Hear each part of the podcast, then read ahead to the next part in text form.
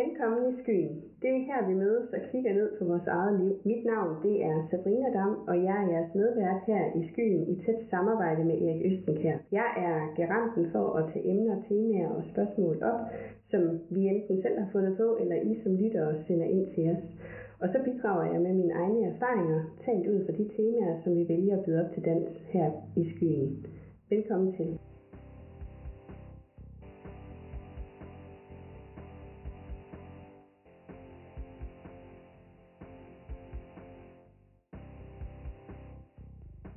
Hej og velkommen tilbage til Skyen, Erik. Ja. Og velkommen tilbage til vores lyttere. Vi skal jo tage fat på et nyt tema i dag, usynlig sygdom. Ja, hvad er det for noget? Ja, hvad er nu det for en størrelse? Ja. Ja. Og det er jo egentlig mig, der har taget det her emne med i dag, fordi at usynlig sygdom jo er et enormt bredt emne, og fordi at der kan være stor variation i, hvordan man individuelt set kan være påvirket. Jeg har personligt selv gjort mig erfaringer med blandt andet angst og PTSD og belastningsreaktioner, og jeg har oplevet, der var en periode i mit liv, hvor jeg oplevede det her med, at ens indre alarmberedskab aldrig helt var slukket, og hvordan man konstant befinder sig i en form for overlevelsesmode. Det tror jeg også, du har refereret til i et af de tidligere afsnit, og kender os til den her følelse af at være i overlevelsesmode. Men det interessante ved det her emne, som jeg synes, vi skal prøve at snakke om, Erik, det er jo det her med, at det er som om, at de fysiske symptomer, eller lidelser kan man måske også kalde det, at de er nemmere for omverdenen at navigere i, end når vi har med usynlige sygdomme at gøre. Hvordan kan det være, tror du? Jamen altså, for det første, så jeg bliver nødt til at tage det ind på den måde, som jeg tænker det lige nu, ikke? Fordi ja. Du bruger sådan nogle ord, som usynlig sygdom, okay. Jeg selv tænker, nå, er det en sygdom, for det første. Det næste, det er, så bruger du ord som angst, som en usynlig sygdom. Jamen, det er bange, er det en sygdom? Det kan sgu da diskutere. Ja, ja. Så er der PTSD eller og så videre, ikke? Der vil jeg sige, det er, jamen det er traume. Ja. Og det er traumereaktionen, og ja, men sådan nogle voldsomme traumereaktioner, dem kan vi alle få. Er det en sygdom? Eller er det en sund reaktion på en syg situation? Altså, og er det nok det, du... Så vi bliver nødt til at... Altså, jeg definerer jo tingene på en anden måde, og derfor kommer jeg jo sådan lidt frem til til spørgsmålet, det er, det du kalder syg, og du bruger også ordet lidelse, altså som jeg har ekstremt svært ved. Jeg lider. Det er sådan, jeg ser sådan et eller andet billede af den der gamle historie om Jesus lidelses vej på sit kors, med sit kors på skulderen. Det var ikke meningen. Ja, og jeg er jo også ikke religiøs, vel? Men et eller andet sted, så tænker jeg sådan lidt på det der, det er, nu er vi over i den rigtig tunge ende af boldgade der, ikke? Og sådan her jo, det altså usynlig sygdom, er det fordi, jeg ikke går og snakker om, at jeg har det skidt? Er det så fordi, at den så usynlig? Altså somatisk sygdom, der kan man jo se, hvis du har fået fjernet ben, eller...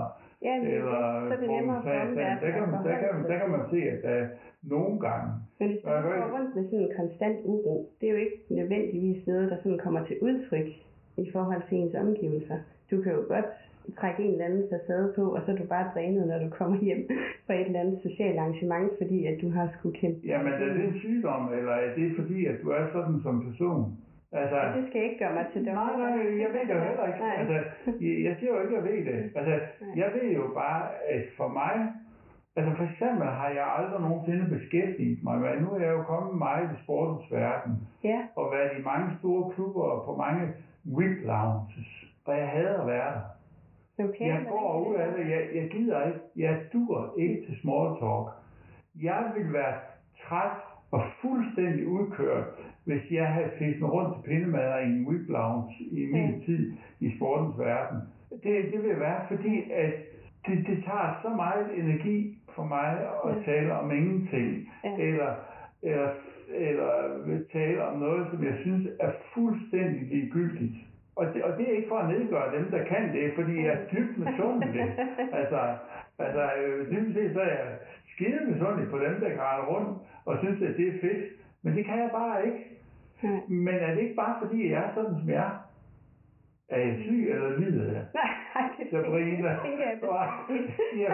Jamen altså. Jamen det er da bare fordi du er som du er. Så hvad er det vi snakker om det nu?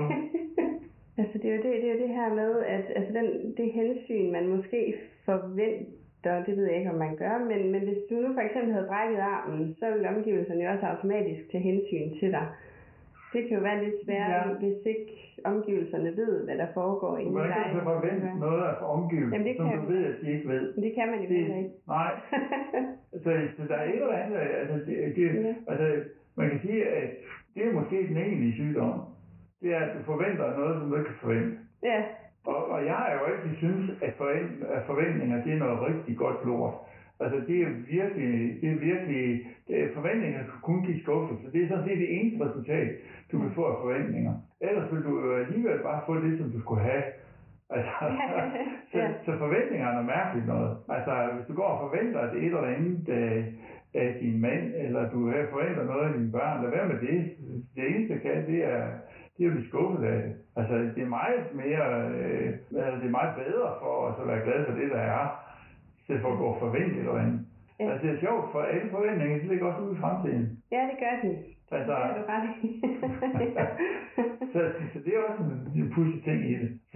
Så når du snakker om skjult sygdom, ikke, så tror jeg faktisk, den er så skjult, at den i min verden ikke eksisterer. Og i hvert fald mange af dem, de ikke eksisterer. Ja. Altså fordi at selvfølgelig kan man sige, at der er nogle somatiske sygdomme, som du heller ikke kan se. Jeg ved ikke, om du ved, at jeg er hjerteopereret. Nej, jeg har 4-dobbelt bypass, og hvis jeg snapper op her, så er jeg sprættet op hele vejen ned. Ja.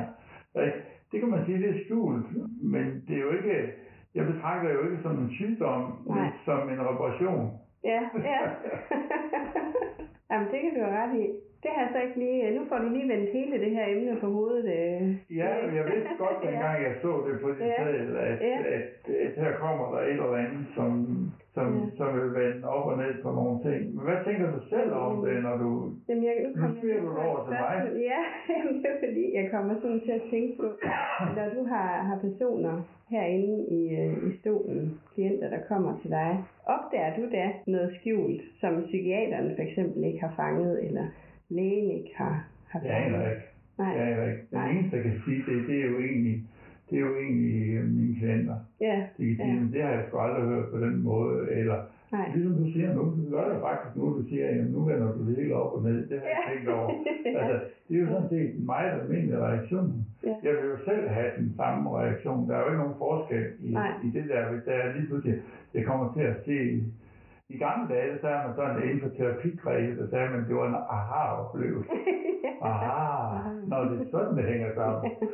Ja, dem oplever der nogle gange, ikke? Men det er ikke fordi, at den eventuelt er bedre end det, deres læge eller psykiater har sagt. Det er ikke, jeg lægger det, de lægger det, sætter det ikke på den der måde, men bare der og siger, at nogle gange kommer jeg måske og drejer på nogle ting, eller siger det på en anden måde, så de får en anden forståelse af en eller anden situation, end de har fået det, hvor de har talt med andre mennesker. Ja. Men det ser jeg bare som noget almindeligt, noget specielt. Nej, okay. Jamen, jeg bliver lidt stille nu, det tænker jeg også, at lytterne de kan høre. Det hele er jo lige nemt at dreje. Så jeg ved ikke, vi kan jo ikke engang kalde det skjult sygdom eller sådan. Altså, det er fordi, hvad er sygdom, og hvordan definerer du det? Og altså... Nu brugte jeg ordet viden, så... der er vi jo virkelig over i det kraftige skøns, vil jeg sige. Ja. Altså, når man snakker om det. Men det er jo nogle begreber, vi har brugt i vores... I den måde, vi har beskrevet de symptomer, vi går med, som på en eller anden måde kan have med vores trivsel at gøre. Altså, hvis vi skal have det bedst ud af os selv, så er det vigtigt, at vi trives der, hvor vi er. Det er, det er den vigtigste forudsætning. Det er vi gennem mange år i forhold til de mennesker, jeg har arbejdet med, også i sportsverdenen. Altså, der kan du sagtens opleve for eksempel en fodboldspiller, en holdboldspiller, der spiller af helvede til på det ene hold, og får at vide, at de ikke er gode nok, og selv synes ikke, at de ikke er gode nok, så bliver de flyttet hen på et andet hold. 14 dage efter, da de starter på det hold, Og de er jo ikke blevet bedre håndboldspillere eller fodboldspillere af at blive flyttet. Nej. Det er bare kulturen, der er taget, der er anderledes. Ja. De lever sig selv bedre ud i den kultur. Så på den måde kan man sige, at det er noget at gøre det, men det er jo ikke en sygdom. Nej. Altså, du forstår, det er jo ikke en skjult sygdom eller sådan noget. Det er jo ikke nogle skjulte evner, det er mere forløsningen af evnerne i det. Men hvordan kan vi så opretholde det her med at blive mødt med nysgerrighed frem for en fordømmende tilgang? Ja, det for synes jeg i sportens verden. Ja, det synes jeg er interessant. Altså, det at være nysgerrig og interesseret i andre mennesker, eller hvorfor gør du det, eller hvorfor handler du på det? Men jeg kan kun forholde mig til noget, der sker. Så hvis jeg skal smide bolden over til din banehalvdel, så vil jeg sige det på den der måde. Jamen, hvis du har været angst, og så er spørgsmålet, hvorfor har du ikke været åben med det? Hvorfor har du ikke vist det? Ja, det er et godt spørgsmål. Og hvis jeg skal være grov ved det, så vil jeg sige, hvordan kan du overhovedet tillade dig og forvente noget af andre mennesker, hvis du ikke engang selv vil være åben med det? Det er rigtigt. Rigtigt? Jo. Så der bliver der sådan en eller anden pingpong i det. Ja, ikke? Altså, og det er jo ikke fordi, der er noget, fordi selvfølgelig kan du have nogle grunde til det. Altså du kunne måske sige, jamen jeg er blevet svigtet så mange gange, når jeg har haft det, på den der måde, så nu er jeg bare lukket i. Så du kan have dine grunde til det. Ja, jeg tror det handler om det her med, at jeg ikke rigtig har haft nogen at spejle mig i, tror jeg. Altså nu er jeg jo mor til to børn, hvor min ældste har nedsat pumpefunktion på sit hjerte og er i hjertemedicinsk behandling ud af hjertesvigt. Og min angst, den har jo bygget på fremtiden, kan man sige. Det er ikke nuet, jeg er bange for, fordi jeg kan kigge på hende, og jeg kan se, at hun har det godt, og hun er velbehandlet. Men jeg har været helt vildt angst for fremtiden, hvad den byder på. Altså grundlæggende har jeg jo været bange for at miste mit barn. Ja. Og det har været svært, sådan umiddelbart lige at finde nogen, jeg kunne spejle mig i, eller som kan tale med om, hvad det er for en angst, jeg har og sidder med. Ja. Og hvordan den påvirker. Men den angst har alle, der beskæftiger sig med fremtiden. Jamen det kunne jeg godt forestille mig. Det er noget skægt noget. Det har ikke noget med barn at gøre. Nej, det har det ikke. Det har alle, der bruger energi på at tænke ud i fremtiden. De kan få det der bekymringer. Ja. Alle bekymringer ligger i fremtiden. Jamen det gør de jo. Men hvorfor er det så, altså når fremtiden gør det ved os, hvorfor er det så, at vi beskæftiger os så meget? Altså hvorfor er det, det fylder så meget i vores tankevirksomhed? Ja, det er et godt spørgsmål. Det tror jeg er meget, meget forskelligt, meget individuelt, hvorfor det er sådan. Ja. Altså jeg gør det ikke, for eksempel. Altså, så jeg har ikke den der tanke om det. Det er meget skægt, fordi jeg lå, da jeg blev opereret for, det er sådan et par år siden, på Skype, og før jeg fik en 4-dog bypass, så lå jeg ved siden af en 35-årig mand, og han kontaktede mig her for nogle måneder siden, 3-4 måneder siden, og spurgte, hvordan jeg var kommet over det. Og så siger jeg, kom over hvad? Han var ikke kommet over hans over. Og han havde fandme kun fået sat en pacemaker i.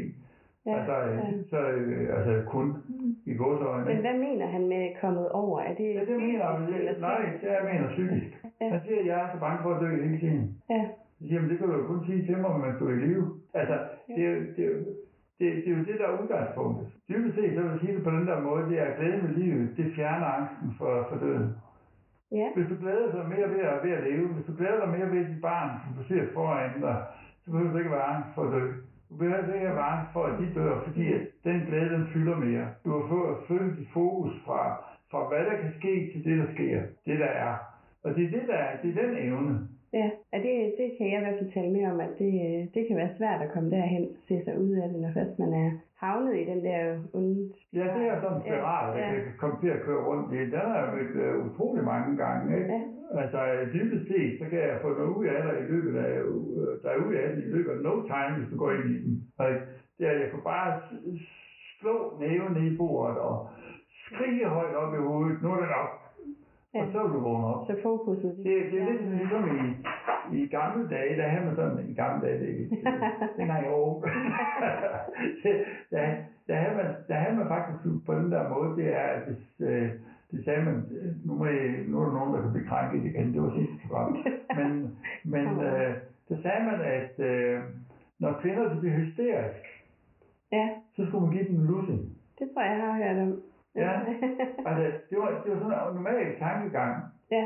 Egentlig, så er tankegangen, det er, at du skal forstrækkes, så du kommer ud af den der, du ligesom bliver revet ud af den spiral, du er kommet ind i. Ja, ja. Og det er tit det, jeg har tænkt, og det er også sådan, jeg arbejder, det er også sådan, jeg gør, hvis jeg oplever, at nogen kommer ind i det, så har jeg utrolig mange værktøjer i værktøjskassen til, hvordan jeg får dem til at hoppe ud af den der spiral. Ja, nå, det er da interessant. Så jo. Hvad er så effektivt for at komme ud af den? Altså hvis du nu skulle give et godt råd, hvordan skal man ændre sit tankemønster? Hvad kan man gøre for, at man ikke havner i den i tide og utide? Jamen altså, dybest set, så skal du træne evnen til at flytte fokus. Det er altså fra at flytte fokus fra fremtiden til nutiden. Til at være i hverdagen. Vær til stede lige der, hvor du er nu. Lige der, hvor du er nu. Ja. Og det kan du gøre på mange måder. Det er egentlig også det, man gør, når man arbejder med mindfulness, eller nogle af de her nye systemer, som egentlig bare er meditation på en ny dåse, ikke? Men meditation på en ny dåse. Det er det da. I gamle dage er det transcendental meditation og andet noget, ikke? Men det er præcis det samme, ikke? Også, ikke? Nu sætter man bare på nogle hændefarvede måtter eller noget. Gør det er faktisk lidt mere fancy. Men det er det samme, der egentlig sker. Det er det der, man bevæger sig ind, og så er man kun opmærksom på sin vejrtrækning, det der sker lige nu. Ja. For vejrtrækning, det er noget af det, der sker lige nu. Du kan også gøre det på en anden måde, det er ved at sætte en pind på fingeren, og så fokusere på at holde den i balance. Okay. Så kan du heller ikke gøre andet. Nej. Du kan ikke tænke på andet. Nej. Fordi den kræver, så mister du grebet om det. Så der er mange sådan, måder at gøre det, men dybest set, så drejer det sig om at træne sig selv til at, og jeg mener at træne, fordi at i mange familier, der bliver man opdraget til hele tiden at bekymre sig om, hvad der skal ske. Altså, altså så har man de der bekymrede forældre, og dem finder vi mange af i dag. Men jeg tror også, det er smittet af på mig, fordi vi har jo været ved, at jeg har pakket lidt ind i vat, jo, som bekendt. Så du har haft nogle forældre, der er bekymret, så på den måde, så kører det videre. Og det er jo ikke mærkeligt, at det gør det, ikke? Og det kan man jo heller ikke klandre dig for. Man kan klandre dig for, hvis du ikke tager fat i det og gør noget ved det. Ja, fordi så er det dit ansvar. Så kan man sige til dig, det er dumt. Ja. Hvis du spiller dit liv med en fremtid, der ikke er der, det er fandme dumt. Ja, det er det. Og endnu mere dumt er det jo, hvis jeg kommer til at påføre den her onde spiral på mit barn. Ja. Og det kan du hurtigt gøre. Ja. Ikke? Du kan hurtigt rende rundt og være bekymret, fordi at nu har hun nedsat hjertefunktioner eller noget andet, og så kan du rende rundt med det. Ikke? Altså det kunne jeg jo også godt. Ja. Det er jo en rigtig dårlig undskyldning, ikke? Ja. Altså, nu er det jo heldigvis sammen med en kone, der ikke lider af bekymring. Altså, så det kan smitte lidt af på dig, hvis det er. Ja, så man kan sige, at hun går ikke og bekymrer sig. Altså, jeg er jo i live, så hun... Det er ikke min oplevelse, at det gør, at hun kommer fra en familie, hvor man bekymrer sig om hinanden. Nej. Så jeg kommer fra det modsatte. Altså, jeg er jo bekymret for min mor i hud og røv, altså. Og min far, og alle mulige storsøster og sådan noget. Så jeg kender godt til det der med at gøre det, men jeg har jo også, jeg vil sige, jeg bruger også igen ordet træne, fordi det er en tanke, det er et tankemønster. Det er en måde at tænke på, som du kan træne. Det er at sige, jeg er her lige nu. Har det sammenhæng med viljen? Ja, fordi det er en beslutning, du træffer. Viljen har jo nogle elementer, det kan vi komme ind i et andet program. Så vil jeg gerne delagtiggøre dig, hvad det er. Men en af viljens grundelementer, det er at have evne at træffe beslutning. Det er, at hvis du bekymrer for dit barn, så kan du tage den beslutning og træffe, der hedder, jeg vil ikke bekymre mig om mit barn. Og så kan du gøre det ved at træffe nogle andre, og ikke hvad du ikke vil. Så kan du lave den om til at sige, jeg vil være sammen med mit barn lige nu. Ja. Det er det, der er vigtigt. Ja. Jeg vil ikke tænke fremtid med mit barn. Jeg vil være der lige nu. Det er jo sådan den vigtigste beslutning. Så kommer den næste del, det er vedholdenhed. Det er, at du holder ved det.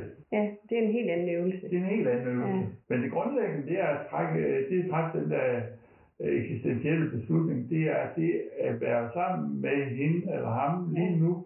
Det er det vigtigste for mig i mit liv. Men det er jo, altså jeg tror meget, det er jeg sådan her. Nu blev jeg lige lidt stille, men... Ja, det er jo godt, Der kører en masse lige op i hovedet nu, men det her med, at altså, jeg vil jo rigtig gerne have indflydelse på, hvad der sker med mit barn, og det måtte jeg jo bare erkende, at det har jeg ikke. Altså, jeg har jo en hverdag, jeg afleverer mine børn i institution, så kører jeg på arbejde, og al den tid, jeg er på arbejde, der har jeg jo ikke indflydelse på, hvad sker der over i skolen, hvad sker der i børnehaven, hvordan bliver det her håndteret. Ja. Men det fyldte stadigvæk rigtig meget. Jeg kunne sidde inde på arbejde, så stadigvæk tænke, er hun okay, og holde øje med telefonen, kommer der nu en besked ind på Aula. Ja. Så det gik jo hen og blev sådan en stress. Altså, når du snakker på den der måde, men dybest set har det noget med tillid at gøre. Ja. Det er tillid, der er sværpunktet. Det er altså ikke tillid til andre mennesker, at de tager sig ordentligt af dit barn. Det er lige præcis der, hvor du er. Og det kan du finde mange forældre, der har det svært med. De overser noget. Ja, det kan du finde mange. Ja.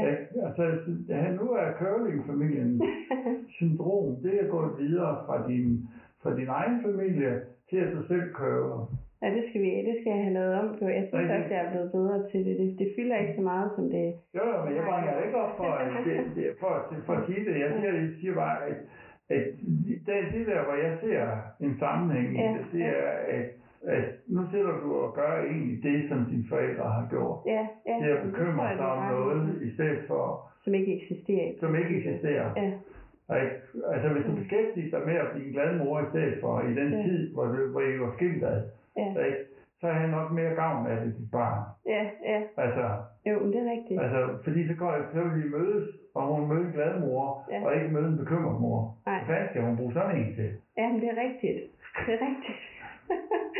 Men det kan være, jeg synes godt nok, det kan være svært. Men det gælder jo om, at nu er jeg på arbejde, ikke? Og det er der her, jeg skal være, og jeg elsker at gøre det, og så er man til stede og så er du til stede der, hvor du er. Og det er jo det, der er vigtigt, det er hele tiden, hvad det er.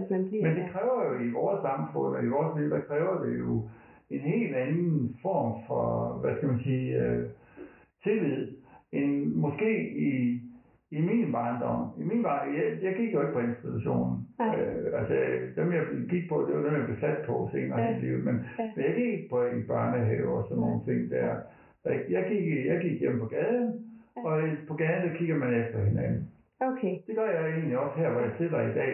Jeg kan kigge ud af mit vindue her, og jeg holder sådan lidt øje med, og det tror jeg, der er mange af os ældre, der bor her i kvarteret, de holder øje med børn. Ikke fordi vi skal opdrage på dem, vi skal bare passe på dem. Altså, og det er sådan noget, sådan var det der, hvor jeg kom fra. Der passede vi på hinanden. Og det havde vi tillid til, at så kunne vi godt rende ud, og vi kunne rende frit og sådan noget lignende. Fordi at her var der nogen. Og sådan, det er det, jeg oplever, der er dejligt ved at bo i en landsby. Ja. Her holder vi øje med hinanden. Men det er sjovt, det der med tillid, fordi det er jo egentlig ikke fordi, at der har været tillidsbrud, eller jeg sådan har oplevet noget... der sådan skulle gøre, at jeg skulle være bekymret for min datter, når hun er i skole. Altså, jeg synes, det er underligt, at det sådan, at jeg alligevel kan have den der en tillidserklæring af allerhøjeste kaliber, og alene at sende hende afsted, og tro på, at lige om lidt, så kan jeg hente hende igen. Jamen, det kommer det stammer fra din egen herkomstfamilie. Ja. Det er 100% overbevist om. Ja. Altså, det ligger der, og det har du talt med dig. Og så noget, man kan sige, at en lille bekymring, noget der var en meget lille bekymring i dag, den bliver dobbelt så stor, fordi du trækker din fortid med dig indover. Ja. Siger så. Det er ligesom, det jeg var bange for, der er sket mig engang, det er, når jeg oplever noget, der bare er snærmest i den retning der, så bliver jeg virkelig nervøs. Ja, det er spændende, hvordan fortiden sådan lige kan trække nogle tråde, der påvirker os, og som har betydning for den adfærd, vi har i nutiden, hvis man kan sige på den måde. Ja, det har det. Altså, jeg tror så, det der, hvor det er vigtigt for mig at sige det, er, at jeg ser jo på det som... Jeg ser egentlig på det på den der måde, du vil sige, at det er, at i stedet for at sige, der var noget bare af vejen med min barndom, så er der nogle ting, jeg ikke fik lært i det barndomshjem, som jeg måtte til at lære mig. I stedet for at sige, at der var noget i vejen med det. Ja. Altså, man kan ikke lære alting. Nej. Og på den anden side set, det er også noget, det jeg tit har sagt til mine klienter, det er, jamen hvis du ikke har lært tysk, så kan det, og livet kræver tysk af dig, så må du jo gå i gang med at lære det. Ja. Altså, altså, hvis jeg ikke har lært, hvordan det var at være mand og kvinde sammen i mit barndomshjem, fordi min far ikke var der, så må jeg jo i gang med at lære det. Altså, jeg kan jo også bruge alt tiden på at skille min far ud for ikke at være der, Men jeg bliver nødt til at, altså hvis jeg skal forandre min tilværelse, så bliver jeg nødt til at lære det. Ja. Så bliver jeg nødt til at finde nogen, der kan være mentor for mig, eller lære mig, eller sparke mig i røven, eller gøre et eller andet i den rigtige retning. Men det er mit ansvar at gøre det, at finde det. Så på den måde synes jeg, at det griber ind, men det er jo ikke nogen hindring for, at jeg ikke kan udvikle mig, at jeg ikke kan, at jeg ikke kan gøre det anderledes. Jamen det tror jeg egentlig er en vigtig lektie i det, det her med, at ting kan godt forandre sig. Altså man skal bare sætte sig for, at det er sådan. Det skal altså arbejde hen imod det. Ja. Der er ikke andre, der kan gå skridtene for dig, kan man. Nej, det er der ikke. Så. Det er der ikke. Og, der er ikke, og det vil også være utroværdigt for dig. Ja. Fordi hver gang, at din mor hun regner og regnestykket for dig, skal du ikke sige til dig selv, at jeg kan regne. Nej, det er jo det. Ja. Nå, men jeg tror, vi er kommet omkring emnet. Selvom at vi fik det jo vendt lidt på hovedet, og jeg blev hyldt lidt ud af den. Jeg håber ikke, det har gjort noget negativt for oplevelsen hos vores kære lyttere. Så tilbage er egentlig bare at sige på gensyn.